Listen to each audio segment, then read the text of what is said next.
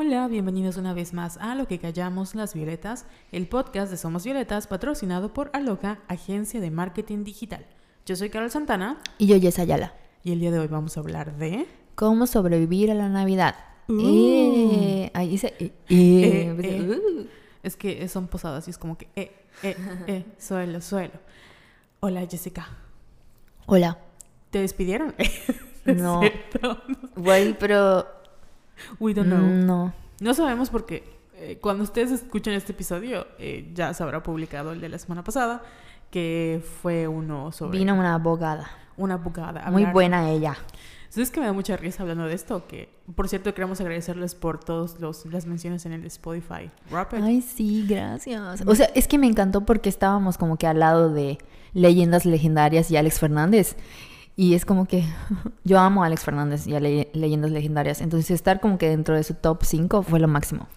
Lo máximo. A mí me encantó que nos mencionaron junto con el podcast que tiene Fa Orozco y Sofía Berta. Ah, ya. Perdón por el spanglish. Y le envié así como, qué honor está con Fa y con Sofía. Y Sofía nos envió... Bueno, no se llama Sofía, se llama Fátima. Pero nos envió... Nos dio así como follow y yo llorando. ¿Quién Fátima? No entiendo.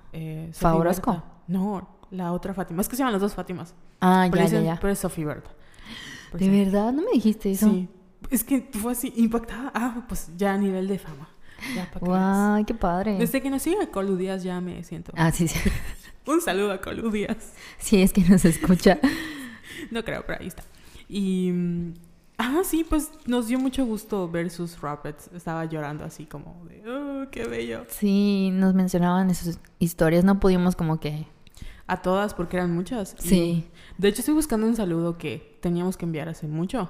A la persona que me haya pedido que yo le envíe saludos a su novia, lo siento, no encuentro su mensaje, que me lo vuelva a mandar. Ajá. Y así estuve como ya, porque nos llegan muchas notificaciones. Y pues, como saben, nosotros trabajamos porque somos pobres. Sí. Oye, nos escuchan desde Perú. También de... Así iba a decir un país más. Un país más. Un país más que nos escucha. Gracias, Perú. Gracias, Perú. Saludos a la chica que nos escucha desde Perú. También olvidé su username. Sí. Entonces, perdón. ¿Y saben qué es lo peor? Que siempre apuntamos todo lo que vamos a decir y se nos olvida por X o por Y. Ya cuando terminamos de grabar.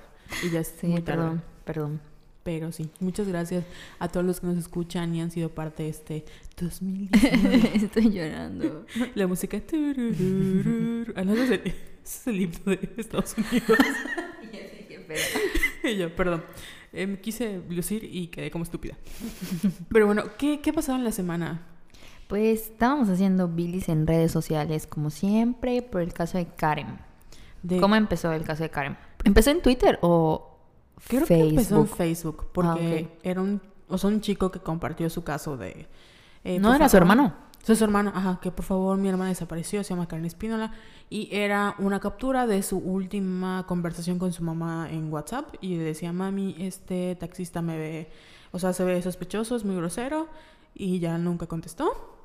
Y corte A, que se hizo como viral el hashtag, te buscamos Karen, y fue así un circo mediático, sí, como acostumbramos en México. Sí.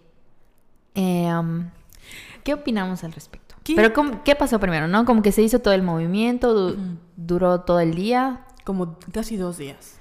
Casi 2 días. Cuando apareció Karen. Al día siguiente llegó Karen a su casa, solita. Sí. Esos eran como la timeline era de que desapareció Karen, todo el mundo se movilizó.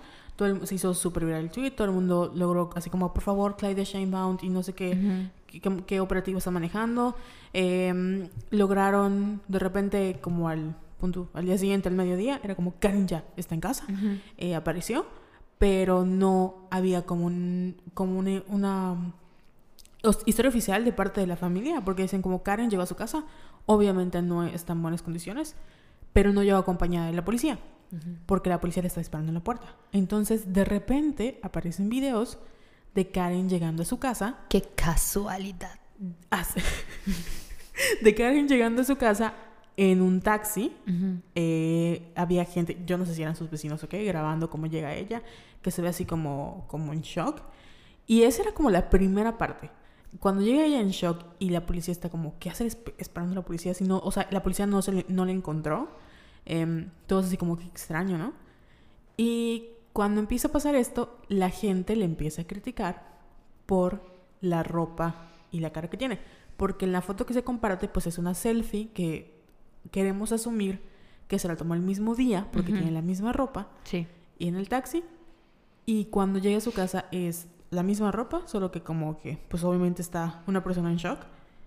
Y todos sí, no mamen, obviamente nunca la van a encontrar, porque no se parece, porque los filtros, porque está gorda. Yo estaba así, no podía creer los comentarios de que, ay, es que así no, como tú dices, no la van a buscar y no manches, ve cómo está así.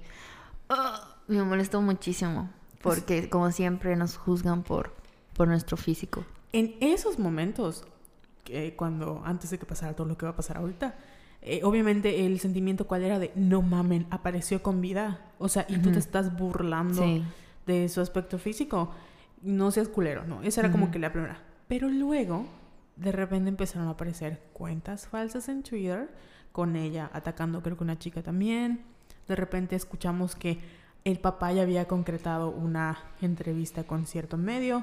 De repente escuchabas que, o sea, en ese inter también salieron que el hermano de Karen, el que estaba como promocionando la búsqueda de Karen, era un agresor. Ah, sí.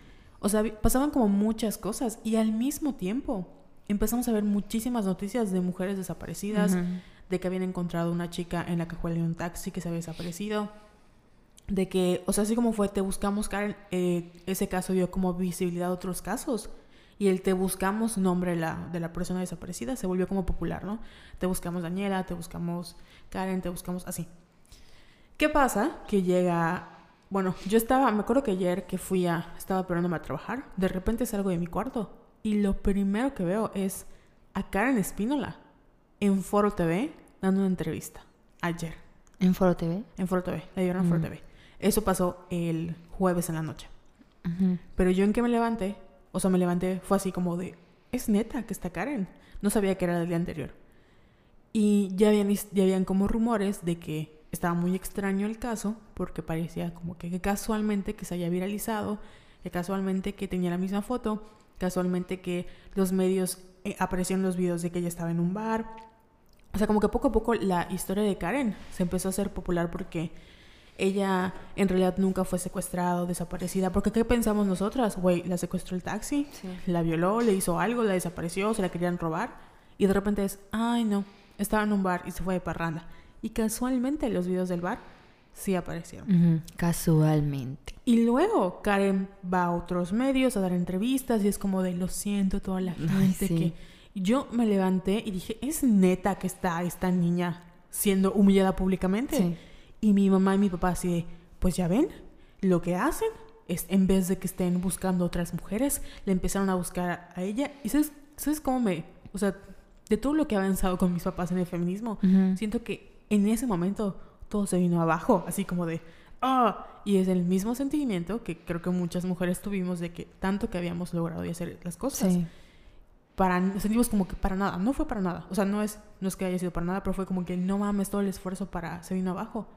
Porque aparentemente ese era el objetivo de esta campaña. Sí, qué fuerte pensar que pinche gobierno puto, así como que hayan armado eso, porque saben que Carol y yo trabajamos en marketing digital y es muy fácil hacer una campaña, una publicidad pagada en cualquier red social para hacer viral algo. Entonces luego te pones a pensar de que qué casualidad que este caso tomó como que tanta importancia y qué casualidad que apareció viva. Pero no es que solo apareció viva, sino que estaba de peda. Entonces, obviamente te pones a pensar en miles de cosas y de que, güey, esto fue el Estado. O sea, fue, no sé, fue alguien. Alguien lo planeó y no mamen. Porque, o sea, obviamente no es la primera vez que el gobierno en el que está en el poder, cualquiera de los dos, crea estas campañas de desprestigio para crear... ya sea hashtags, porque no solo te buscamos Karen, era Karen mentirosa, era Karen parrandera, era Karen, o sea, eran varios. Y dices, o sea, ahora que lo pienso es, ¿a quién se le ocurrió te buscamos Karen? O sea, te buscamos Karen suena muy marketing. Sí, suena muy bien pensado. Afortunadamente eso trajo mayor atención a otros casos de otras chicas desaparecidas y también trajo mucha atención a niñas que no han aparecido. Y me molesta porque obviamente la gente cae redondita. Y los comentarios de odio, así de que... O sea, estaban enojados porque apareció viva. Y les molesta que una mujer haya salido de fiesta. Y... ¿qué hubiera pasado si hubiera sido un hombre? Obviamente nada, campeón. Y, ¿sabes? Vi un tweet que me encantó que decía... hay algo que le guste... Si hay algo que le gusta más al mexicano que una mujer muerta, es una mujer humillada. Sí. Y yo dije... Pero sí. O sea, es cierto. Sí, es cierto. Y te acuerdas, igual creo que es la correctora, ¿sí, verdad? La correctora, sí. Hizo como que una comparación de la nota de Karen contra la de... ¿Te acuerdas del güey en el mundial? Sí. Que desapareció y su esposa salió en todos los medios, lo estaba buscando, no había aparecido el güey. Y luego salió que estaba con una rusa. Amigo. En sus días de fiesta, sí. Y ves como que los me enoja en las noticias de Karen y los me divierte. Aplaudiéndole al güey que se había desaparecido, que le estaba poniendo los cuernos a su esposa con una chica de Rusia. Obviamente a Karen no le pasó lo mismo porque ella era una mujer que se fue de peda y desapareció y todo el mundo estaba así como, no mames Karen, por tu culpa, pendeja. ¿Cuántas mujeres? Sí. Luego, ¿por qué las matan, güey? Sí, o sea... Pues sí, la juzgaron por cómo luce, porque es mamá, creo que soltera, porque le hizo eso a su mamita. Y yo leí un tuit hace rato, creo que tú lo retuiteaste, que decía, la única persona que debe estar molesta con Karen ahorita es su mamá. Todos los demás, váyanse a la chingada. O sea, nosotros no importamos, no importa a la sociedad lo que opine. Y nosotras sí creemos que fue como un caso armado. O sea, huele armado. Totalmente. Pero aún así no haya sido un caso armado. O sea, aún así Karen no... O sea, no es un caso armado. Es un caso verídico que pasó. Es lo mismo. O sea, lo único que nos debe importar es que apareció. Bien, gracias, se acabó. No nos interesa más. El problema fue que los medios empezaron a hacer como esta... De pasar los videos del bar. O sea, como toda esta campaña para seguir el caso. Que no tienes por qué seguir. Sí. O sea, yo no he visto ningún... como seguimiento a una desaparición como el de Karen. Por ejemplo, cuando aparece una mujer asesinada de una, o sea, no he visto ese seguimiento. O cuando una niña logra decir, me escapé de un taxi, ¿dónde están los videos del taxi subiéndose? O sea, cuando esos casos donde me intentaron secuestrar, yo no he visto ninguno. Y qué casualidad que el de Karen se aparece. Pero eso también habla mucho de cómo los medios prefieren explotar en esta época de como la información y el clickbait en noticias que saben que le va a gustar a la sociedad, el cual es, vamos a humillar a esta persona y a esta mujer porque hizo pasar un mal rato a todo el mundo que la estaba buscando y así. Sí, no te olvides de Frida. ¿Qué Frida? La de la niña que supuestamente estaba... ¿Y sabes la del sismo? Sí, bueno, sí recuerdo cuando fue. Todos imbéciles. Yo era así, una de ellas. Yo igual. Estuve hasta las 2 de la mañana viendo la transmisión de Televisa con esta... ¿Cómo se llama la reportera esta? La de Iturbide, Daniel, creo que... Yo así llorando, así, por favor, que aparezca Frida. Y, oh, sorpresa, no era nadie. Yo igual me creí que era Frida porque escuchaba hasta cómo hablaba. O sea, yo de verdad creí que era Frida. Y hasta la fecha, porque creo que seguía a Daniel Iturbide en Twitter... Fue así como, pinche Daniel. O sea, tú no tuviste la culpa, pero cada vez que la ves como, ¿cómo me hizo llorar? Sí. Y hasta le dediqué un estado en Facebook de qué semblanza de Daniel Iturbide ahí, dando una nota cuando en medio México está con la esperanza. Y mi mamá así como, Carolina, por favor. Ay, no era Frida la que estaba desaparecida. Frida es la perrita. No, pero... Era Frida Sofía, le pusieron Frida Sofía. Ah, sí, sí, tienes razón. Frida Sofía, también estaba la perrita Frida, Frida Sofía. Sí, es cierto. Ahí había estado como el there is a clue, porque Frida Sofía, pues es la hija de Alejandra Guzmán, ¿no? Sí. Es un nombre muy popular mexicano. No, pero sí, ahí estaba. Qué fuerte. Y bueno, ya para terminar con el caso de Karen Espínola, ustedes que nos cuenten en los comentarios. ¿Sabían que nos pueden dejar comentarios en Anchor o en Twitter o en Facebook? No, yo en tampoco. Anchor no, o sea, en redes, en otras redes sí. Sí, pero en Twitter, en Facebook y en Instagram nos pueden enviar si ustedes creen que esto fue una teoría de conspiración. Ay, hubiéramos hecho una encuesta. Ahí lo vamos a hacer, cuando estoy escuchando esto, lo vamos a lanzar. Sí. Que nos contesten si ustedes piensan que esto es una... teoría de conspiración o de verdad fue un caso real y nada más que ya se les salió de las manos a los papás y pues quisieron hacer como este tour de la vergüenza para que su hija que viene ante los ojos del mundo, que no tendría por qué, pero qué asco. Sí. ¿Qué más pasó de noticias? Pues yo creo que tú tienes que hablar sobre algo que te... Estoy derramando lágrimas. ¿Sabes qué me dio vergüenza? Que está Lydia Cacho tuiteó sobre ello. Y obviamente Marion Reimers. O sea, estoy hablando del video que hicieron los estúpidos de la Sub-17 del Club América. Si me conocen y si llevan escuchando este podcast desde siempre, ustedes saben que yo soy americanista. A mí me encanta el fútbol. El fútbol... Lo amo, es mi deporte favorito, lo disfruto mucho, no, me gusta mucho y le voy a la América.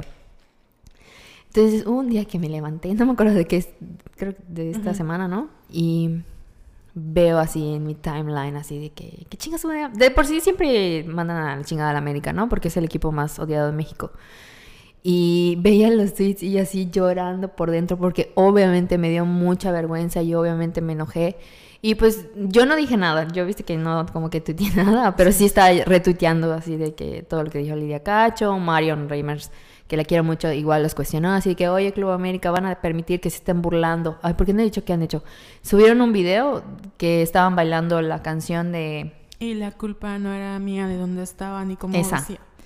Entonces la subió uno de los chavitos del equipo de la Sub-17, que es así como que los más pedorros. Y le cayeron así con todo, se hizo viral y los despedazaron así. ¿Sabes qué es lo que me da risa? Y de verdad yo no lo entiendo.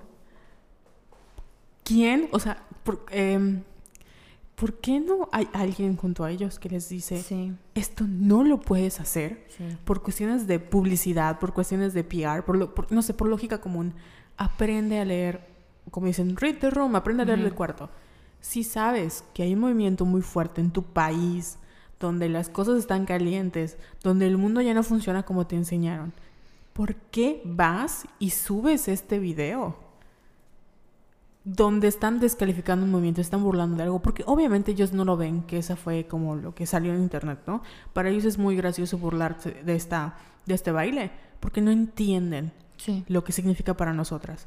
O sea, yo veía cuando, ya ven que salió el video por todas las partes del mundo, veía, lo replicaron por ejemplo en el TEC, aquí en la UADI, en diferentes universidades, y lo fueron cambiando, porque obviamente son diferentes contextos, hasta las mujeres de la comunidad mapuche en Chile ya lo adoptaron, porque es una historia real. Yo conozco muchas amigas que cuando lo bailaban, lo cantaban, porque también es como un sentimiento de liberación, de decir, y la culpa no era mía, o sea, no era mía, y siento que esa como liberación, estamos todas colectivas de tirando la culpa de, vamos a dejar en claro que el violador eras tú, y estos pendejos. Sí. Que también hay un video de del ejército. ¿De verdad? También, reciente uno. Estos pendejos se burlan de esto que nunca van a entender y no, y se ve que no tienen como la empatía o quieren entender esta parte. Sí, y preocupa que son pendejos y insensibles. La respuesta de la América fue así de que eso sí me... O sea, no lo estoy aplaudiendo, pero desde el punto de vista de marketing dijeron así de que lo lamentamos, esto ya como que sentó un precedente y todos a curso de sensibilización, que es lo que deberían de hacer todos en todo, no solo en clubes de fútbol, me da risa como digo fútbol, sino en todas las empresas, en todos los trabajos donde haya hombres mecos que todavía no entienden. Debería de haber más cursos de sensibilización y sobre violencia de género, ¿no? Sí, porque obviamente, o sea, nosotros lo entendemos, nosotros no nacimos en así como de, ay, soy feminista, ya nací. No, es un proceso. Pero pues la vida te da golpes y esos golpes te los da el patriarcado y dices, no, pues sí, ta. Y el chavo, el que subió el video, porque lo subió en su cuenta personal. No sé si la personal o él tiene como que una página de fanpage, pero el caso es que se volvió viral. Y dijo así que sí, la cagué. Y, o sea, fue muy inteligente su respuesta. Y voy a ¿cómo se llama? El castiga que me pongan. O sea, ni modos. Y una disculpa, que no sé qué, y ya. Pensé que se me voy a deconstruir. Sí, pero sí fue muy inteligente la respuesta de tanto del Club América como del güey. Porque se ve que ya los asesoraron y les dijeron, oye, la cagaste, cabrón, di eso y ya. Pero duró como... Yo estaba así, de verdad, llorando por dentro porque dije... Ah. Y eso que fue la Sub-17. Sí. Si hubiera sido el primer equipo, me hubiera cortado las venas. Obviamente Jessica no dijo nada, pero yo... Jessica. Y yo nada más te mandé el icono del perrito así, ahorcándose. Y yo así, ¿ya viste lo que hizo tu equipo? Ya lo sé. Y ya sé. ¿Y sabes qué otra conversación igual como despertó a raíz del América? Ya ves que Billie Eilish dijo que no sabía quién era Van Halen. Ándale, ya ves que tú tampoco. Ah, y la respuesta de Van Halen fue así súper polite, de que, bueno, hay personas que no conocen a Van Halen. Ah, bueno, no me acuerdo qué dijo, pero me acuerdo que fue algo muy lindo. Como de, pues está, o sea, como, it's okay. Ya saben, como, conozcan a Billie Eilish, porque pues, también es muy talentosa. Pero pues, ya veías la comparación, porque decían, güey, solo tienen 17 años de la Sub-17. Ah, y la gente era así, hace 2 días estabas incendiando a Billie Eilish. Sí. Porque no conocía a Van Halen y tiene que igual como 17 años. Sí. Pero estos morros que tienen 17 y están jugando y burlándose de un movimiento feminista en su país, matan a 10 mujeres a diario, tú le vas a decir, ay, solo tienen 17 años. Uh-huh. Entonces es como la doble moral de cómo tratamos a las mujeres y a los hombres, que a nosotros se nos obliga, como que tienes que crecer, y si no, a los 17 no estás al tiro, eres una pendeja. Y todo lo que te guste, pues eres una niña pendeja. Pero estos vatos tienen 17 y, ay, son chavos. Y son futbolistas. Así como, no te pases. Pero, ay. Pero quiero aclarar que la culpa no es del fútbol en sí, es de los hombres. Obviamente, porque arruinan todo. Hay futbolistas muy buen pedo, pero luego hablamos. Hay que ser uno de... Ya sé que no te gusta el fútbol, pero hay que ser uno pero de creo que, fútbol. Creo que entraría uno muy bien del fútbol porque hay mucha... Creo que tú me dijiste que el Club de Cuervos entra como... Sí. Toca estos temas de como el machismo que hay en la cultura del fútbol, y Marion Reimers. Fútbol. La fútbol.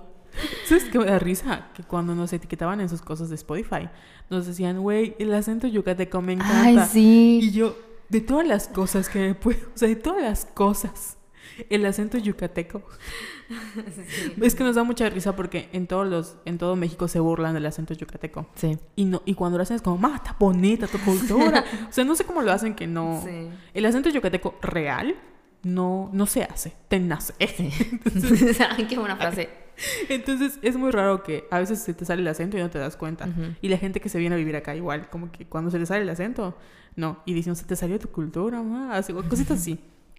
Y me da mucho gusto que les guste nuestro acento, porque siempre nos burlan en todo el mundo por hablar así como cucho. Una vez que estaba en Monterrey, se cagaba de risa la gente, pero no te puedo decir así de que, oye, ¿de dónde eres? ¿Qué hablas tan chistoso? Yo soy de Mérida.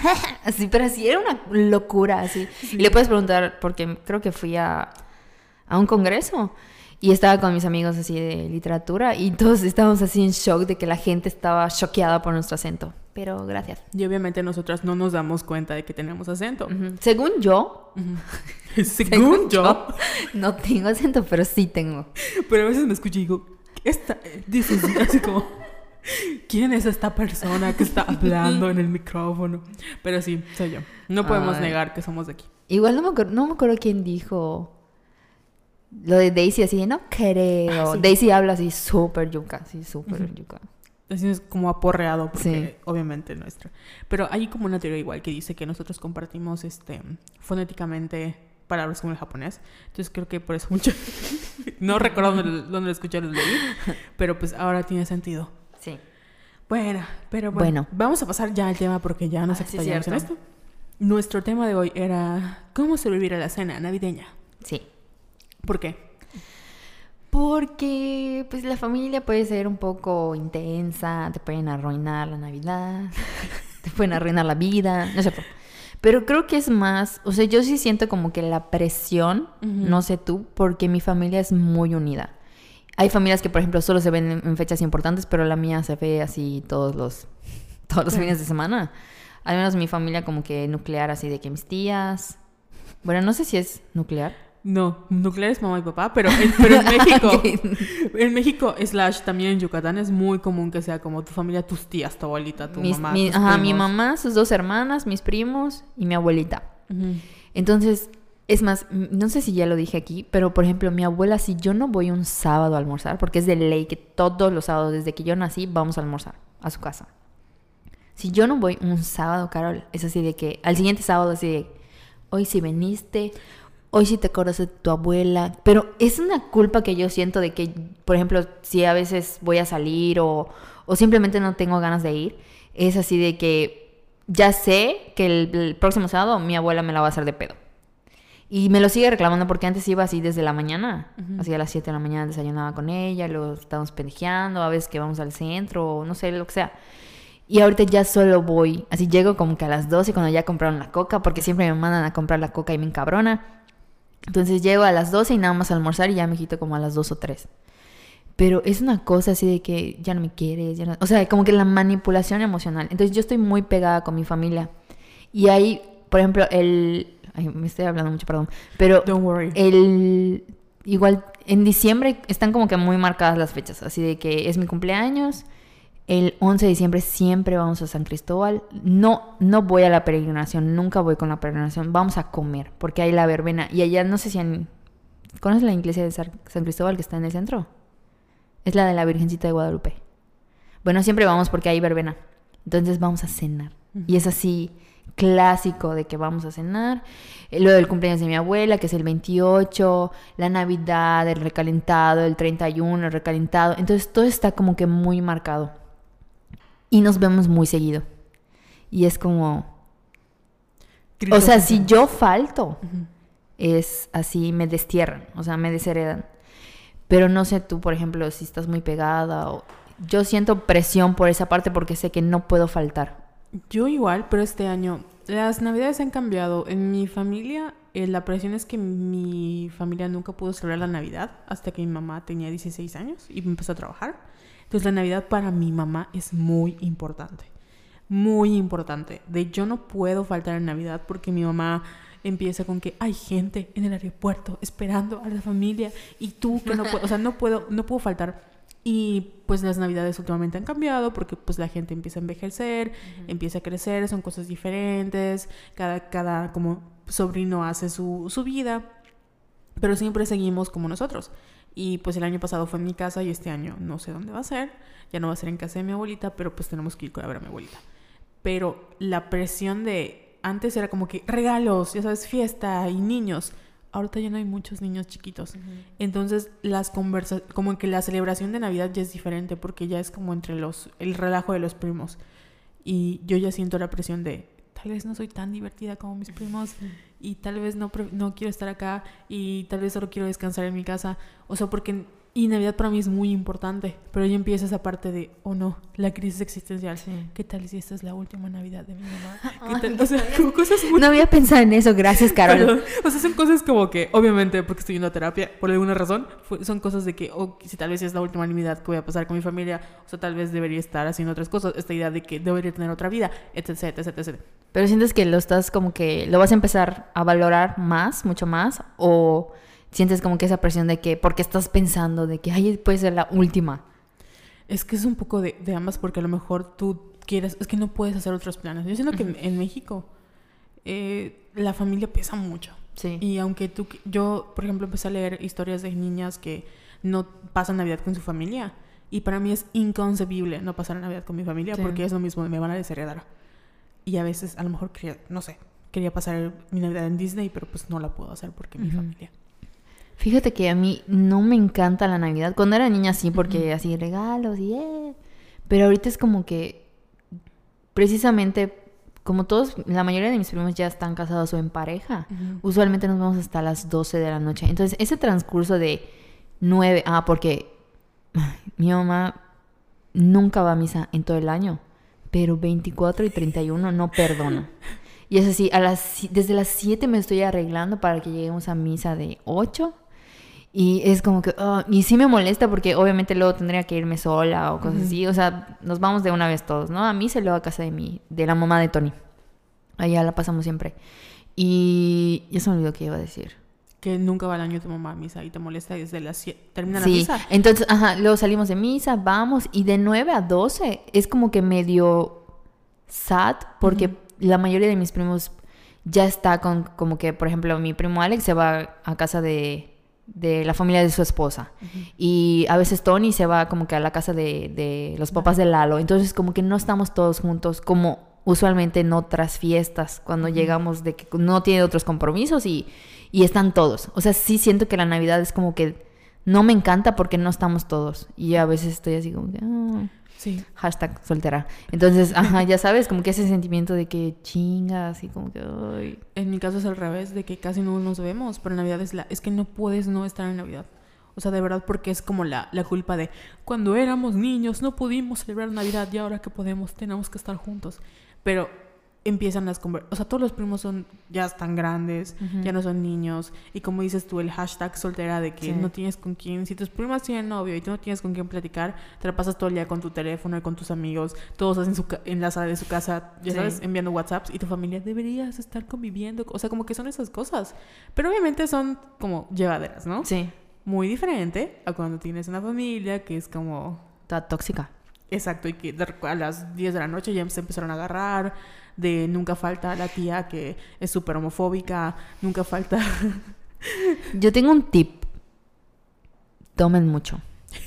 O sea, lo empecé a aplicar porque antes me daba pena. Así cuando tenía 17, 18 me daba pena, como que hasta los creo que 20, 21 no me gustaba que mis papás me vieran tomar.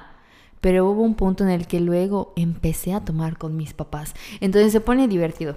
O sea, si tienen como que ese tipo de relación con sus papás de que mi mamá sí me medio regaña a veces, mi papá no dice nada y a mi abuela le encanta. Entonces, todos felices tomando. Y aunque no estén mis primos, pues no importa. Cuando lleguen yo ya estoy peda. Yo, como no alcohólica, les puedo decir. No alcohólica. Ah, no alcohólica. O sea, no, porque es la única vez en la que veo a mis primos. Uh-huh. Pero me pasa eso de que la Navidad es como dar regalos. Y siento que lo que a mí personalmente ya me pasó con la Navidad es... Soy pobre, no puedo dar regalos. A mí siempre me pasa que yo regalo películas y libros. Y creo que hasta ahorita mis primos ya lo empezaron a apreciar. Pero antes era como de... Te estoy regalando un libro que deberías leer. ¿Por qué no te emocionas? Y ellos como... es un libro, ¿ya sabes? Entonces sí es el... No sé cómo explicar el bittersweet, porque me encanta la Navidad, pero ese momento de la fiesta se me hace así como muy awkward. Sí. A mí me gusta la Navidad, pero no como que el mero día. Uh-huh. Siento que es más, se pone mejor el recalentado. Sí, porque es que trabajas para la Navidad. O sea, las mujeres que están haciendo su cena tienen que limpiar su casa, sí, tienes que dejar todo limpio, el pavo, el estrés. A mi mamá siempre se le olvida el último día. Que no sé qué va a preparar el sandwichón y tiene que ser pan fresco. Uh-huh. Por cierto, en otros estados y países, ¿saben qué es el sandwichón? Ah, qué buena pregunta. Porque según yo esto es... Otra pregunta para el Twitter. ¿Do you know what is sandwichón? Sandwichón. Porque el sandwichón tiene que ser hecho con pan. Pero fresco. Es de Mérida. Dicen que solo es de Mérida. Neta. O sea, de Yucatán. Que a mí se me hace raro porque el sandwichón debería ser universal. Pero bueno... que solo puede comer, o sea, el sándwichón tiene que ser fresco, entonces me mandan a comprar a mí. El 24 trabajo porque no tengo... Allí igual voy a trabajar. Mediodía, entonces voy a llegar así, aparte todo el tráfico y todo, sí, el súper. O sea, estamos a 7 de diciembre y ¿saben cómo es el centro de Mérida? Si no tienen nada que hacer en el centro, no vayan. Pero está así, cabrón. Es más, hoy fui a Vertiche a comprarme una blusa y estaban las chicas de Vertiche así de que se querían... colgar y eran como las 11 de la mañana. Y sean amables. Espero que les den buenas comisiones. Sí, que sean amables con la gente de servicios, sí, porque no tienen la culpa de nada. Sí. Y yo a veces lo veo y digo, ay amiga, ojalá te paguen tu aguinaldo porque yo no podría hacerlo. Hoy tengo una pregunta importante. A ver, dime. ¿Sandwichón con mermelada o sin mermelada? Yo no como mermelada. Muy bien, muy bien. Yo... Es que me caga la mermelada en el sandwichón, no sabes. Me lo arruinan así. Sí. Prefiero con puré de papa. No sabía que había con puré de papa. Pero está yo bueno. No como mermelada. Mi mamá le pone mermelada, pero el mío no lleva mermelada. Ah, muy bien. Muy Ni bien. Jamón, porque no como jamón. Nada, el jamón sí te lo paso. Sí, pero no como... O sea, no como mermelada. Oye, ¿sabes qué? El de que Tere Cazol está muy bueno, pero está muy caro. Cuesta como $300. Sí. La otra vez fue a comprar un pastel. Por cierto, fue a comprar un pastel en Tere Cazol, $350. Y yo... Pues, ay, pero los pasteles de Tere sí lo valen. Sí. La verdad, sí. ¿Y sabes qué? Que me da tristeza que lo regalé y fue así como, no me puedo llevar un pedazo. Porque mi mamá me dijo, cómprale el pastel a tu prima. Un saludo a mi prima Valeria. Y yo, ¿qué no se voy a comprar? Y dije, ¿cuánto más? $250 pagué la última vez. $390 o algo así, $350. Y yo, y bueno, se lo compré. Le compré su velita. Ya que me estaba yendo, estaba así como, no me puedo llevar un pedazo. Sí. Que obviamente no se lo pedí, pero sí fue así como de... Oye, espérate, ya nos estamos desviando.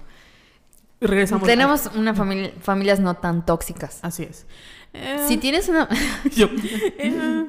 No, creo que hay familias más tóxicas. Sí, obviamente sí. Entonces creo que lo primero que... Si estás escuchando esto y tienes una familia así como que muy tóxica, como dices, de que el tío que te manosea o el tío que... Porque hay tíos que se ponen así medio... ¿no? Ya sé. Y yo de plano... Don't touch me. Sí, ya sé. O que se ponen mala copa, o ese tipo de... O te cuestionan así de que, ¿dónde está el novio? Y no sé qué. ¿Y por qué hay feminismo? Mi mamadas. O sea, creo que en casos muy extremos tendrías que plantearte si es realmente necesario tu... ir como que a la cena. Sí. Porque la verdad, o sea, sí, como dices tú, en ese caso donde la familia, por ejemplo, el tío es un asqueroso, o un primo que te cae mal, o de verdad hay gente que dice, güey, los gays no deben de existir. O sea, gente que está atentando contra tu dignidad, integridad y etcétera. Exacto. Y para ti, porque obviamente estás hablando sí un caso de familia tóxica, pero no todas los... O sea, no en todas las... Como la violencia es igual. Ya vimos que la semana pasada que hay diferentes tipos de violencia.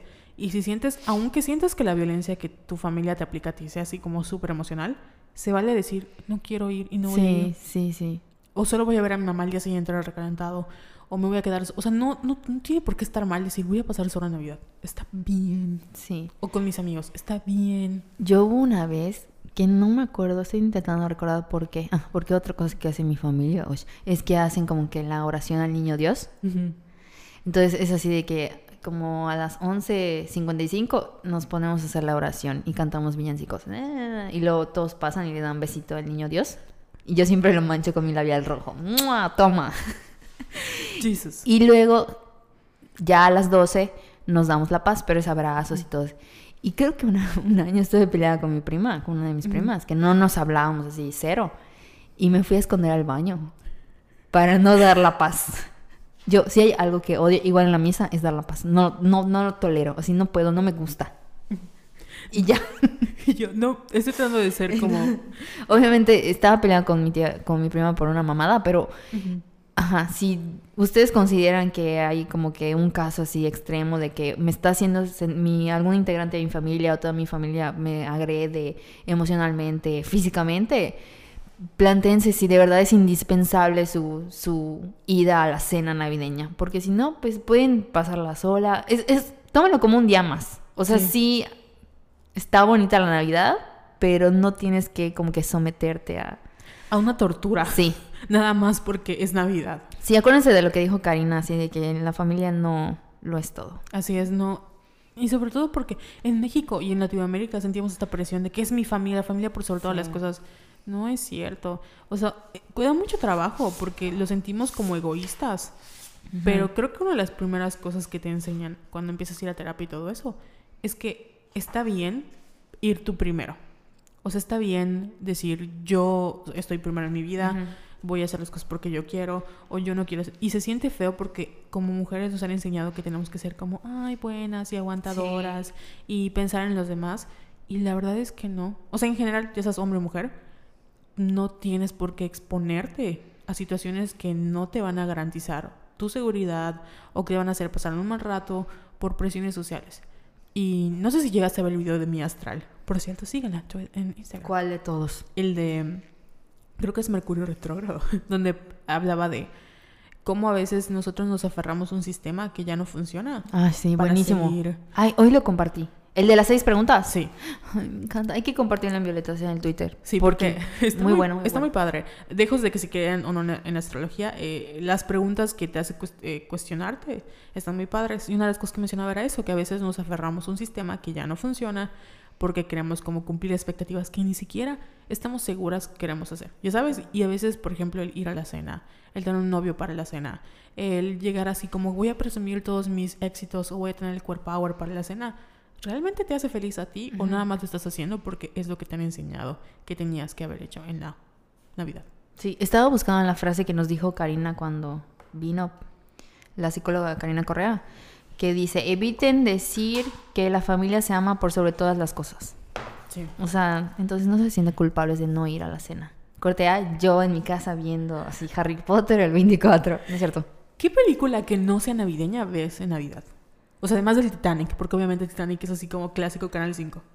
Wow. Porque Harry Potter yo no la considero navideña. La considero de Halloween, la 1. ¿Sí? Sí, porque creo que tiene Halloween. Guay, es que no he visto como que... No, ya no veo películas como que en la tele porque no tengo tele. Pero tú no pones ninguna película como ritual navideño. No. De hecho, este es mi segundo año que veo The Marvelous Mrs. Maisel en diciembre. Entonces la estoy empezando a asociar como que... Con Navidad. Con Navidad. Me encanta. Yo creo que asocio...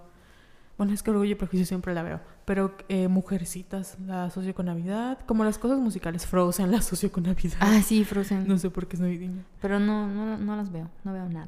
Ya. ¿Y qué más? Bueno, el siguiente punto. La Navidad también es muy difícil para las personas que sufren trastornos alimenticios. Entonces, es porque es una época que es sobre comida. O sea, todo gira en torno a la comida. Y nunca faltan los comentarios sobre ay fulanita, ya engordaste, o ay fulanita, qué bien te ves porque ya estás flaca, o ay fulanita, seguro que eso te vas a comer todo. O sea, como que hay muchas de por sí, si las personas que tienen un problema alimenticio batallan mucho con los como fiestas y así, porque están como expuestas a que todo el mundo opine sobre su manera de comer. La Navidad cuesta muchísimo, porque si comes mucho te critican, y si no comes también. Entonces, si tú también consideras que porque tu familia hace comentarios así como muy cizañosos sobre tu manera de comer, no te puedes ir, ignóralos, porque es como si los pudieras ignorar no estarías como, no los cargarías. Pero si no quieres ir y no quieres comer en la cena, también se vale. Sí. A mí siempre me regañan porque a las 2 de la mañana estoy así comiendo sopa de coditos. Pero es como que, que te valga, y me sigo chocando la sopa. A mí me da mucha risa porque tengo amigas, bueno, si me siguen en Instagram probablemente ya sepan cómo es mi cara, pero tengo amigas que siempre es como, güey, me siento súper gorda, todo lo que comí en Navidad ya engordé, y no sé qué, hace como comentarios así, y es de, amiga, no sabes qué es ser gorda, o sea, no sabes, no vas a engordar por comer un poquito más de pavo, no vas a engordar por comer un poquito más de pasta, o sea, no vas a engordar por hacer esas cosas. Y una de las cosas que aprendí es, te sientes gorda, porque ser gorda no es un sentimiento. Entonces, ¿con qué estás asociando la gordura? Ya sabes, te sientes gorda o te sientes culpable por comer mucho, o te sientes fea, o te sientes o te sientes fea, o no te sientes como conforme, o sea, sientes que tu cuerpo no es parte de ti. O sea, ¿qué te sientes? Porque gorda no es un sentimiento. Nosotros hemos internalizado que ser gorda es así como una persona... o sea, que es como fea, o que es insegura, etcétera. Pero eso no es una, o sea, eso, la gordura es un estado, o sea, es un estado, o no es un sentimiento. Entonces, si cada vez que tengas como estos pensamientos recurrentes, empieza a debatirte, bueno, ¿por qué estoy pensando esto? Y obviamente no podemos decirte, bloquea a las personas de tu vida que te hagan sentir mal, porque pues si no, todos lo pudiéramos hacer. Pero cada vez que vea como un comentario malicioso, trata de cuestionarte. A lo mejor eso que esa persona está proyectando en ti y proyecta sus inseguridades en ti. Pero eso no significa que tú tengas que como que hacerles caso o creer que tienen que ver contigo, porque en realidad si así habla de sí mismo, o sea, si habla de ti, imagínate cómo habla de sí mismo. Sí, yo siento mucha culpa cuando como, sobre todo en estas fechas. Es como que... sé que no estoy comiendo como que de más, pero todavía batallo como que con eso de que Jessica ya para. Pero es un issue que yo tengo. Perdón. Sí, porque nos han enseñado como o sea, obviamente las personas que tenemos un problema con la comida no es algo que tú puedas decir como, ay, no es como la heroína, ¿no? Que si te la quito. O sea, no es algo que de repente apareció en tu vida, es algo que siempre ha estado ahí. Y es algo que todo el mundo hace y que tienes que hacer porque necesitas comer. No, a lo mejor la comparación no estuvo bien, pero me refiero a que es algo que no te puedo quitar así de golpe, deja de comer, porque es algo que tienes que hacer y necesita tu cuerpo para funcionar. Y no sé si has visto la serie de My Mad Fat Diary, no, o mis locos diarios de gorda, que hablaba mucho sobre el problema que tiene la gente que tiene un problema alimenticio, es que comer delante de otras personas es un sufrimiento, porque tú estás pensando lo que la otra gente está pensando de ti. Y obviamente nosotros no podemos leer el pensamiento. Entonces todas esas ideas que yo estoy pensando, que la gente piensa de mí, son ideas mías. Y es muy difícil luchar con esas comedias internalizadas porque tienen un origen. ya sea que tu mamá te lo dijo cuando eras chiquita, ya sea que una prima te hizo el comentario, un amigo en la escuela, o tú lo viste en la tele. O sea, es una idea que está tan en ti que ya no necesitas que otras personas te digan, güey, estás gorda, como para que adentro hay una vocecita que te diga, estás gorda, vas a engordar, estas son calorías, ya consumiste, ya estuviste 5 kilos, tienes que hacer 10 años en el gym. O sea, y está cabrón porque no hay un stop, por favor, alto, detente. Es un proceso que tienes que cuestionarte una y otra vez cuando sientas como él. ¿De verdad soy yo? ¿O es la vocecita? Que es mi vocecita. Tu vocecita. Y me da risa porque, por ejemplo, el pavo ni siquiera me gusta. Es como que más el sanguichón y que la sopita y que las botanas y la cerveza. La cerveza es como que... Eres bien chelera. Sí. No, y fíjate que... Tienes un problema, Jessica, se llama alcoholismo. Se llama alcoholismo. En Yucatán somos el estado número 1. No es cierto, a mí me gustan las margaritas. Yo no soy de cerveza, pero toma tequila. Sí, yo tomo cerveza como si fuera agua. Ay, ups. Fuertes declaraciones. Sí, pero... No, a mí sabes que me encanta. Es que mi familia hace una sopa de coditos de...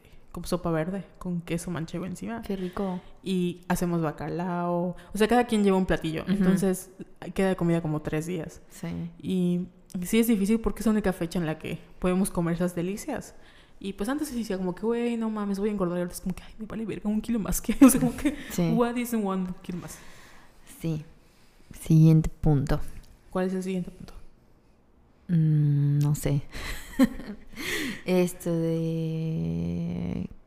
¿Alguna vez te han dicho así como que recoges los platos o lava los platos el mero 24 o en el recalentado? A mí nunca me ha tocado así de que... No. No. Tal vez no lo siento feo porque en mi familia somos puras mujeres. No hay. O sea, solo tengo un tío, literalmente. Pero una vez, y no se me olvida, a una prima llevó a un novio y mi tío le dijo como, toma, atienda a tu hombre. O sea, como atienda a tu... Así, pero el comentario fue tan feo porque obviamente yo no entiendo. O sea, el novio es nuevo, no va a llegar a su casa a servirse. Uh-huh. Y mi prima le tiene que servir porque pues es como, si tú fueras a mi casa yo te voy a servir. Pero lo sentí tan feo, así, atienda a tu hombre, atienda a tu novio. Y pues él sentado esperando que le sirvan el plato y mi prima así como, toma, mi amor.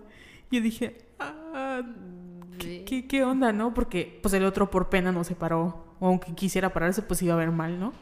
Pero sí lo sentí de cómo nos socializamos y normalizamos el que igual con tu pareja, aunque vayan así en par, tenemos que servirles, ya sabes. Ah, no, porque... que ellos sirvan.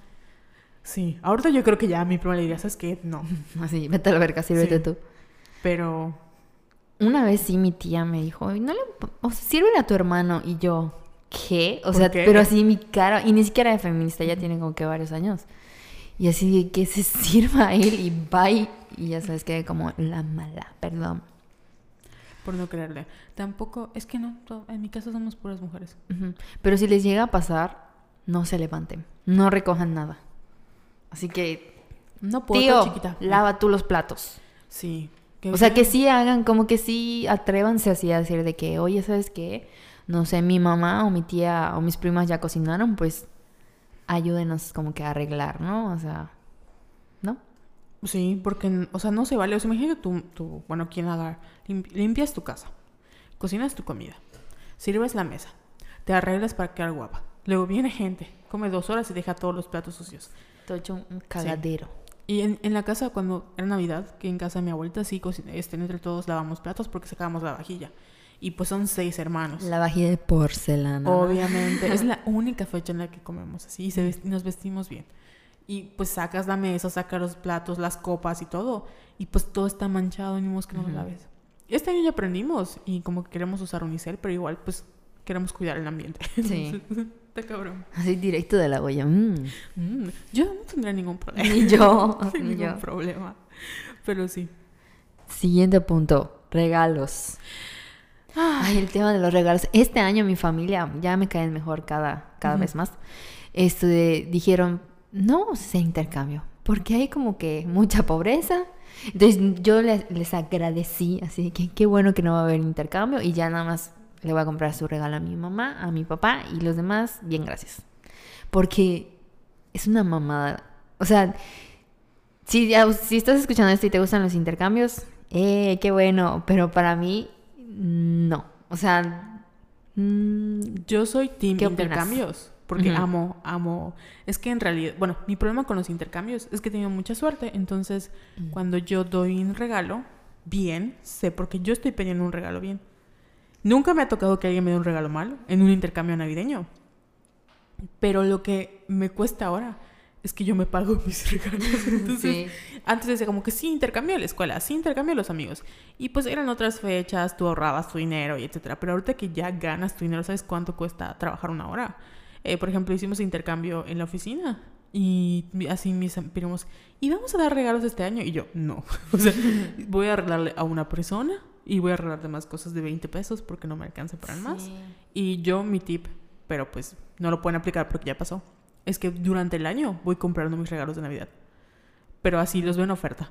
En la feria, así, cuando voy a la... Cuando es la fila y hay ofertas, como, ¿por qué regalo libros o películas de 20 pesos? En Walmart. Voy así comprando y coleccionando estas para fulanito y estas para satanito.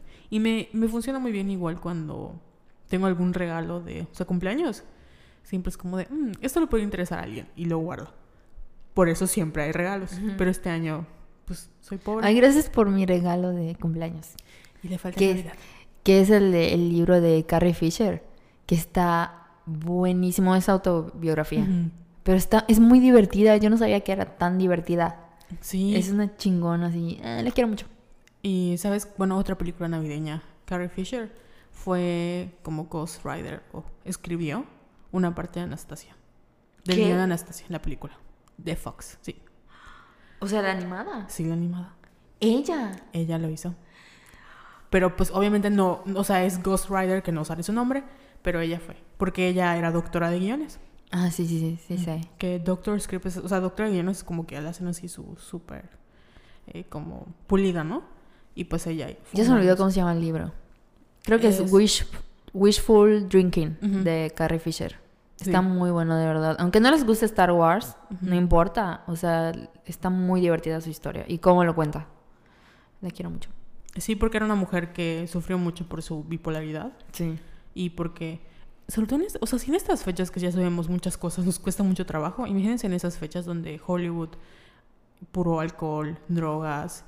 y, o sea, no sabías cómo lidiar con tus problemas emocionales. Y además eres la princesa Leia de Star Wars, donde todos los fans te... o sea, eres como el objeto sexual número uno del mundo.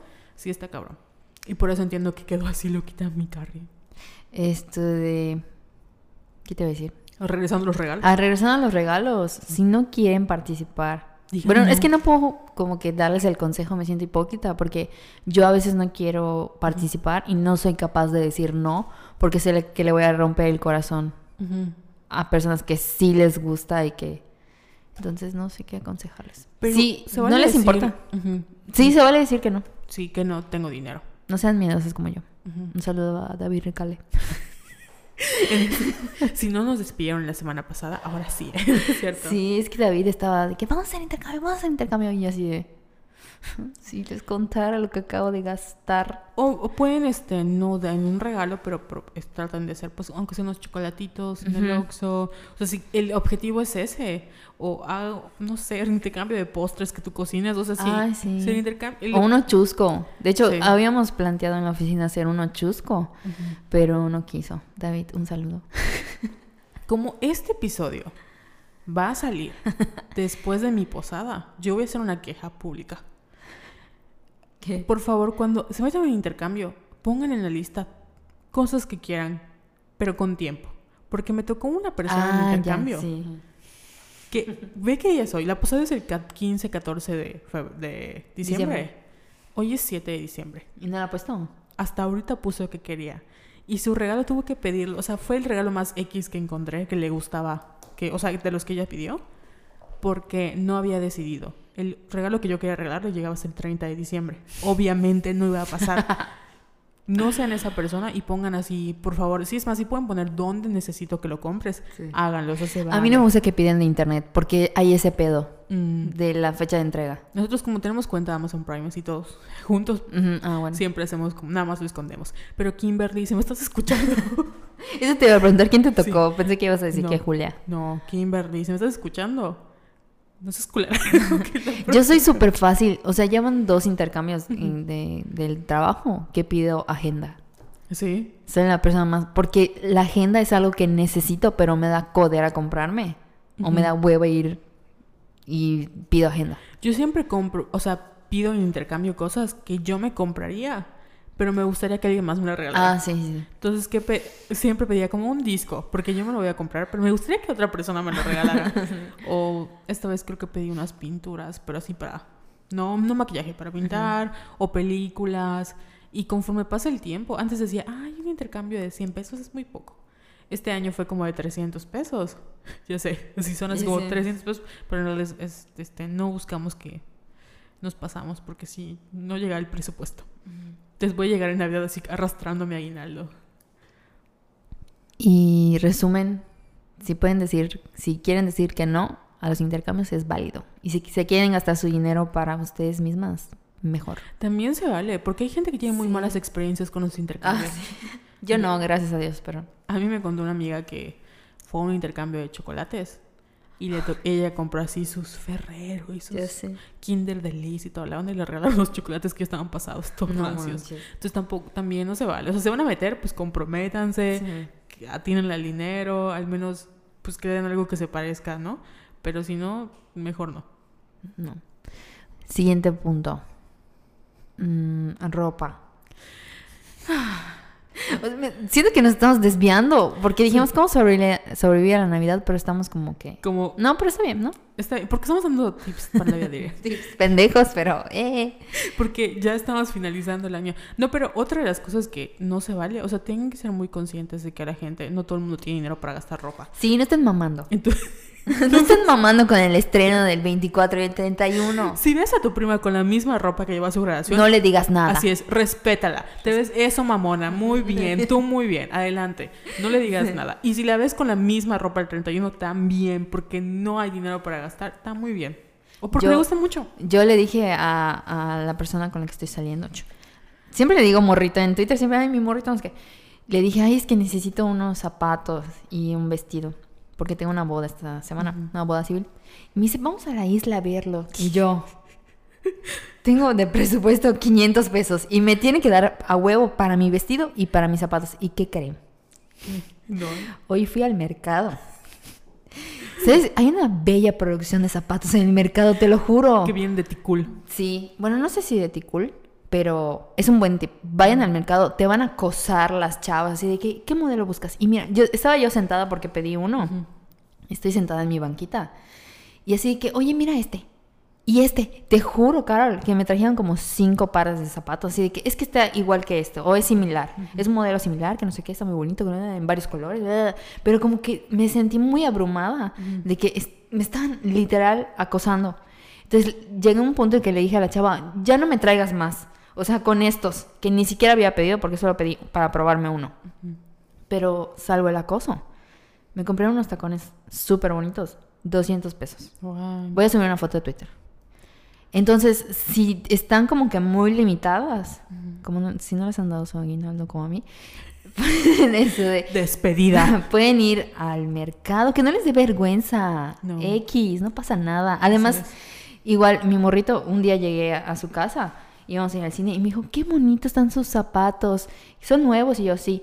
¿Dónde los compraste? Y yo, adivina. Y me empieza a decir marcas así de Westies, Nine West. Y yo, güey, soy de Ticul, de 200 pesos. O sea, no mames. Hay cosas muy bonitas, baratas. No se sientan presionadas de que, ay, voy a comprar mi ropa en Zara. O sea, ya son mamadas eso. Lo importante es que tú te sientas bien. No está mal si quieres ir a comprar a la isla tu ropa y tus zapatos, no tiene nada de malo, pero yo me estoy refiriendo como si eres pobre como yo, puedes encontrar muchas opciones chingonas en el mercado. Hay una zona de zapatos, no sé si sabía. Sí. Muy famosa. Es más, se la van a pasar bien porque van a ver a Paloma bailando y más adentro está la cosa de los zapatos. Me encanta porque tenemos público internacional y no tiene ni idea qué es la isla ni qué es el mercado. Ah, la isla es una plaza comercial muy mamona de Mérida. Como, la isla. Es lo máximo, es así como que la isla tiene un lago. Artificial. Mérida, donde somos una plancha, o sea, ajá, roca. Y Paloma es un personaje del mercado. Y el mercado está en el centro histórico de Mérida, que es como que la zona, así como que, uy, feíta. A mí me encanta comer en el mercado, es lo máximo. Y nunca me ha pasado nada malo, no me ha dado diarrea ni nada, entonces, recomendado. Y el mercado está así como que, pues es un mercado. A mí me da miedo ir al mercado porque le tengo miedo a las figuras de santos. Entonces siempre que paso en esa parte. Pero el mercado de Navidad y en como Hanal Pichán, /, Día de Muertos, es muy padre porque ves los colores. Pero siempre que paso es como que, ay, estoy muy feliz. Y como, corro, porque me tapo mis ojos. Sí. Porque están ahí todos los... Me da risa los niños Dios, así, gigantes. Sí. Como el que hicieron en... No me acuerdo, ¿sabes cuál estoy hablando? Sí, el de Nirvana, ¿no? Que está así. Sí. Sí, están muy terribles. Sí. ¿Qué más? ¿Qué otro tip de ropa? Ah, igual hay la feria de Ticul, que usualmente se pone como que en el siglo XXI, en el estacionamiento de la macroplaza o de Cuculcán.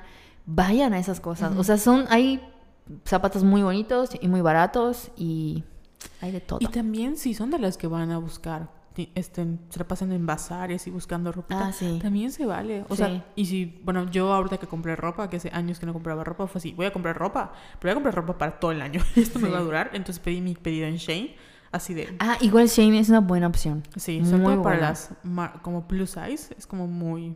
Sí. Tiene varios, creo que ya está la 5X, y puedes pedir, yo creo que tarda un poquito, pero pues lo esperas. Y hay blusas así de $100. Entonces se pueden juntar con sus amigas y así que vamos a hacer un pedido de tanto para que no salga gratis el envío. Entonces ya chingaron. Sí, y si también no les gusta ir a comprar las tiendas, no vayan. Ay, ahorita está horrible el centro. Ah, ya lo dije, ¿verdad? Sí, está horrible. Muy culero, está así culerísimo. Sí, y de su parte, o sea, como con la contraparte, si tú quieres vestirte muy bien para Navidad. Ah, claro. Pero ves que tu prima llegó toda fachosa. Respeta a tu prima o respeta a la persona. Sí. ¡Esa mamona! Porque, o sea, la Navidad es diferente para nosotros. A lo mejor ella se siente más cómoda con su pantalón, se siente más cómoda con sus tenis, y tú te sientes más cómoda con tus tacones. O sea, se vale como quitarnos. Y no juzguen a las personas que no usan tacones. Ahorita yo ya empecé a usar tacones porque ya puedo caminar. Porque antes como Bambi, así me temblaba mis piernas y me caía. Ahorita Beyoncé. Pero antes, así de que, creo que lo dije en el episodio de belleza, de que Tony y Lalo siempre me decían, ay, ¿por qué no usas tacones? Y yo así de... Pero me sentía como que obligado, así de que, ay, tengo que usar tacones. Y no. Pueden usar sus flats. Ahorita está de moda que usen vestido con tenis. O sea... Como ustedes quieran, lo que importa es que se sientan así. Yo dije que voy a invertir este año en los tenis blancos, porque ya vi que son así como con todo pega. Sí. Sí, y yo nada más ando en chanclas y mis igual. Tenis. Bueno, pasamos a otro punto. No, todavía me faltan mis recomendaciones de ropa. Perdón. En Vertiche. Deberían de pagarme mis menciones de Vertiche. O sea, yo sé que piensan que es una tienda así, lo voy a decir, odio la palabra naquita, pero piensan que es naquita. No. O sea, hay cosas muy buenas, muy baratas. También en Santori. Y creo que en Caruso. Y ya. Mi recomendación para chicas plus size, en Walmart hay muy buenos pantalones hasta como talla 44 o 42, pero tienen que buscarlos. Igual en Suburbia. O sea, tienen que buscar. En Suburbia creo que hay más ancho. Igual está Valerosa, donde hay muchas ofertas. Pero en Walmart, en Soriana, no sé por qué en Soriana hay muy buena ropa. O sea, en Walmart, Soriana, ¿qué otras me faltó? Bueno, en Chedraui no he visto, pero Walmart, que es como mi tienda salvadora, y Soriana, ahorita hay pantalones hasta de $200, que luego sí son caritos. Sí. Y les pueden servir. Que se compran así como 5 pantalones con su aguinaldo y ya tienen para todo el año. Sí. Perdón, está todo. Sí, y es como... Awkward moment. Estaba tomando mi coquita. ¿Qué otro punto? Ya no tengo nada. ¿Te acuerdas lo que quería hacer de que las preguntas? Ok. De que, por ejemplo, si está tu tío mamón, que es un pendejo y no sabe nada. Vamos a pasar a la parte que siempre nos preguntan. Pero tú le respondes. Sí, va. Así de que si llega tu tío borracho o tu tía tóxica y te dice así de que, oye, Carol, ¿por qué feminismo y no humanismo? Hola, tío. Primero págame para que te conteste porque yo no doy clases gratis. Le pueden decir eso, está bien. Ah, sí, está bien. Está bien. Segundo, ¿me vas a hacer caso o me vas a interrumpir cada 5 minutos? Porque también eso vale. Tercero, el humanismo ya existe, pero es una corriente filosófica y artística. Bye. ¿Y por qué feminismo y humanismo? Porque obviamente el feminismo viene de las mujeres, es un movimiento social que viene de las mujeres, que trata de hacer que las mujeres rompan con esta presión y destruyan el sistema patriarcal. Y no puede ser feminismo ni humanismo porque los hombres no están oprimidos de la misma manera que las mujeres. Oh, sí. Yo me quedaré así de chinga tu madre, así me levanto y me voy. No, acuérdate que es chinga tu pito, pendejo. Ah, chinga tu pito, pendejo. Ah, porque Yovain, un saludo a Yovain, nos puso así como que otra opción. Así es. No, pero si te hacen ese tipo de preguntas, la verdad es que ya mi familia es de esas que vamos a sacar tema de discusión y yo me muerdo la lengua porque soy es como, no quiero hablar de esto porque es muy desgastante. Sí. Entonces se vale también, si no te quieres pelear con tu tía, de verdad no lo hagas. Sí, o levántate sea, y te vas. Sí. Yo una vez dije, no estoy emocionalmente preparada para contestar esta pregunta y me fui porque es un desgaste que tienes y a veces eso de la disposición, no todas las personas te vienen con la disposición de quiero escucharte tu punto de vista.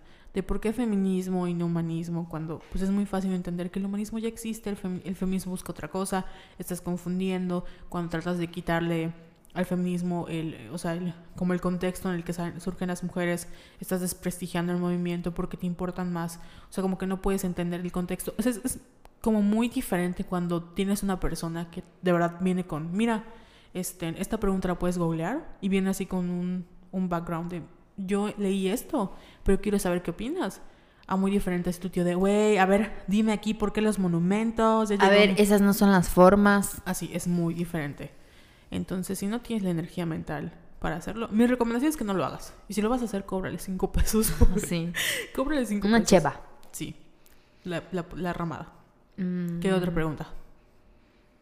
Pero si a los hombres los matan igual... Otros hombres también. Adelante. Siguiente pregunta. Next. Thank you, next. Tin, tin, tin, tin. El rival más débil. Ustedes viven mejor porque no pagan cover en los antros. Todo esto se puede resolver con memes de Somos Violetas. Sí, cierto. De, obviamente, las mujeres son vistas como objeto de consumo y por eso no pagan los antros. Pero yo creo que cualquier mujer en este país prefiere pagar su antro a regresar viva a su casa. Claro. Que cualquier hombre, o sea, no todos los hombres pueden entender el miedo que sentimos y la preparación que tenemos porque vivimos así en modo ninja, de que cuando vemos a un hombre que nos ve raro en una calle alejada a las 2 de la mañana, pero empezar no estamos en la calle alejada a las 2 de la mañana, pero si lo llegamos a estar porque la culpa no era tuya ni dónde estabas ni cómo vestías, tienes un chip que se activa así como Mujer Maravilla, China, Princesa Guerrera, buscas con qué lo vas a matar, buscas con quién te lo vas a quitar encima, andas con tu celular y estás así pensando, me van a encontrar mañana muerto. O sea, ese chip ellos no lo tienen porque no saben lo que es vivir como mujer en México. Entonces, no es un privilegio pagar 200 pesos. Entonces, chinga tu pito, pendejo. Así es. Siguiente pregunta. No son feministas, son feminazis. O sea, no estoy haciendo preguntas porque nunca preguntan, porque les vale. Entonces, así las frases típicas de los tíos tóxicos. Ok. El feminazismo o feminazi no existe. Es una palabra que surge de parte de la ultraderecha gringa para desprestigiar el movimiento feminista, que ha sido considerada como un insulto por muchas personas porque estás comparando el holocausto que sufrieron los judíos con lo que sufren los hombres ante las feminazis, el cual no existe. O sea, no hay ningún movimiento feminista que mate hombres. De verdad, no lo hay. Entonces es como ridícula la comparación. En todo caso sería machinazi, que eso sí lo hay, porque hay un movimiento de hombres que sienten que tienen todo el derecho de matar a las mujeres porque les deben cosas, pero no hay feminazis. Claro que nosotras hemos popularizado y nos hemos burlado de las feminazis, pero llegamos a un punto en el que, güey, o sea, nos apropiamos del término porque nos burlamos de ustedes, pero eso no significa que existan las feminazis. O sea que, por favor, stop. Gracias. 5 pesos, tío. Siguiente pregunta. Ya no digo nada porque ahora todo es acoso. Es como... Eso es que me da tristeza. Oye, ya me di cuenta que es muy fácil ser el tío tóxico. Sí. En vez de pensar y de investigar y de... Por eso no cambian. Porque no... O sea, que no tiene este privilegio que no les... O sea, no tienen por qué. O sea, te siento cansada en que respondiste y yo así de... De fresco. Ajá. Porque siento que las familias, y ese es el problema que quiero que entiendan con las fiestas navideñas, no tienen que defender el feminismo. Exacto. O sea, no tienen que pararse y decir, yo soy feminista y lo voy a defender. Ustedes están bien, o sea, están bien. Ellos son los que están mal y siempre van a decir, es que las feministas están mal y no entienden su rol. Es que les falta estas como lecturas que ustedes ya tuvieron, este contexto de entender, como esta chamba ya le hicieron. No tienen por qué defenderlas. Si ustedes defienden su punto ante su tío misógino, tal vez su tío nunca va a cambiar. Y lo único que van a hacer es ustedes como desgastarse. En cambio, si van con su primita y le enseñan, como que platican de ella como sobre feminismo, ven una película que retrata sobre esos temas o le explican un poquito más, es más probable que puedan convertir a su prima, que puedan cambiar. Radicalizar a tus primas. Así es. Que puedan cambiar a su tío. Pero, respondiendo a la pregunta, ¿cuál era? No solo era el comentario pendejo de ya no digo nada porque todo es acoso. Eso le hice una vez a Henry Cavill y me molesté con él y lo cancelé de mi vida. Sí. ¿Eso dijo? Una vez. No fue un comentario así, pero sí. Y yo... Me dolió. Todavía no lo perdono, pero lo voy a ver en The Witcher porque el cuerpo es débil. Si tu coqueteo, o sea, si tú entiendes que no puedes hacer nada porque es acoso, me pregunto cómo has estado coqueteando. Ajá. Porque ¿cómo has estado abordando a las mujeres? Porque créeme que, o sea, todas damos como señales cuando no queremos. Sí. Si una mujer te dice no, que ni siquiera es una señal, te está diciendo no. Así como, no, gracias, por favor, ahí córtale. Y las mujeres no tienen por qué responderte tus coqueteos. Sí. O sea, no tienen por qué.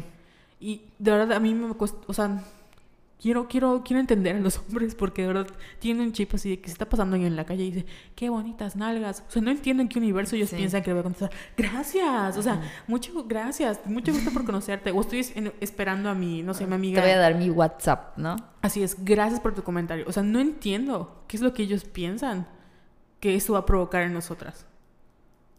No, es como la llegas a ver 3 metros sobre el cielo. Esa película me molesta mucho porque hay una parte que le grita fea, fea, la otra se voltea y le dice, como que se ponen a hablar, y yo pensé, ok, el vato es Mario Casas, que es muy guapo, pero ¿en qué universo yo me voy a poner a hablar con el vato que me dijo fea? O sea, ¿en qué universo voy a seguirle hablando? Vas a decir como, güey, ¿qué te pasa, pendejo? Va y sigo la ventana y sigo. No lo voy a seguir como el juego. ¿Y en qué universo este vato pensó que le iba a decir fea a una niña? Y la otra le iba a decir, ay, muchas gracias, te voy a poner... Cambiamos de pregunta. Sí. ¿Ya eso les has tenido? Ah, pues pasaste el examen. ¡Yay! Gracias, le puedes dar mi medalla feminista. Sí. Mi trofeo de feminista del año. Oye, pero yo creo que, o sea, no es nuestro deber como que defender nuestra postura, ni el feminismo, ni nada, pero sí le podemos como que arruinar tantito, ¿no? ¿Se escucha? Sí, es que... Ay, leí no sé si un meme o un tweet que decía, es nuestro deber arruinar las fiestas decembrinas con nuestros cuestionamientos. Y eso sí es divertido, ¿no? O sea, que le digas algo a tu tío. Yo sé que vamos a hablar de Star Wars. ¿Sí? Porque van a decir, ay, es que la nueva película de Star Wars, la mujer hace todo y es de la magia, mágicamente. Y, o sea, no hay una justificación por la que esta niña, no sé cómo se llama, Rey. Es Rey es muy poderosa. Sé que vamos a hablar de porque siempre hablamos de películas. De la Mujer Maravilla, sé que vamos a hablar de Frozen. O sea, sé que vamos a hablar de películas que van a tocar como el tema de el feminismo y las marchas. Vamos a hablar de las protestas. Sé que va a llegar mi tío y me va a decir, ¿ya te fuiste a pintar el monumento? No, yo... Para que le diga, no puedo contestar esa pregunta de acuerdo a mi abogado. No es cierto. Ay, sí. Pero no, o sea, sé que a veces ni siquiera tú lo buscas, pero sabes que vas a llegar. Y creo que eso pasa cuando eres la oveja feminista de la familia. Que están esperando saber tu punto de vista y tu opinión. Pero es un trabajo. Sí. Y te paga. Y sí, es muy cansado. Entonces se vale decir, ¿saben qué? Hoy no voy a hacer... O sea, mi feminismo siempre lo llevo, pero... Estoy de vacaciones. Pero hoy me voy a tomar las vacaciones. Y hoy voy a hablar de, no sé, otras cosas. Porque no puedes separar. O sea, siento que a veces no puedes separar esa parte de ti, obviamente. Porque pues eres mujer, no lo puedes separar. Pero se vale decir, googlealo y cuando lo leas te pasas. Te termino mi sanguichón y luego te contesto, por favor. Y luego tal vez te contesto. Ay, hablando de contestar, por favor no envíen ¿cómo se llama? Asuntos de trabajo si están en vacaciones. Respeten los tiempos laborales de otras personas. Que no me hablen los del trabajo cuando... Despedida. Despedida por millonésima vez. Y bueno, Jessica, creo que esto ha sido todo por este tema. Que espero que disfruten mucho su Navidad. No sé qué fecha va a salir este. Como 21. Ah, ok, está bien. Sí, no, 14. 14. Sí, ahorita vamos a ver lo de la planeación porque nos falta el podcast del 14. Así es. No, ese es el 14. ¿Neta? Este es el podcast del 14. Bueno, está bien porque se preparen. Sí, porque se prepara en Navidad. Uh-huh. O nos falta... Bueno, lo vamos a ver. Lo vamos a descubrir.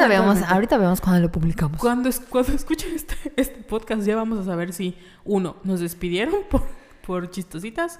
Dos, si Kimberly recibió realmente su regalo de 3 pesos que le compré en Amazon. O...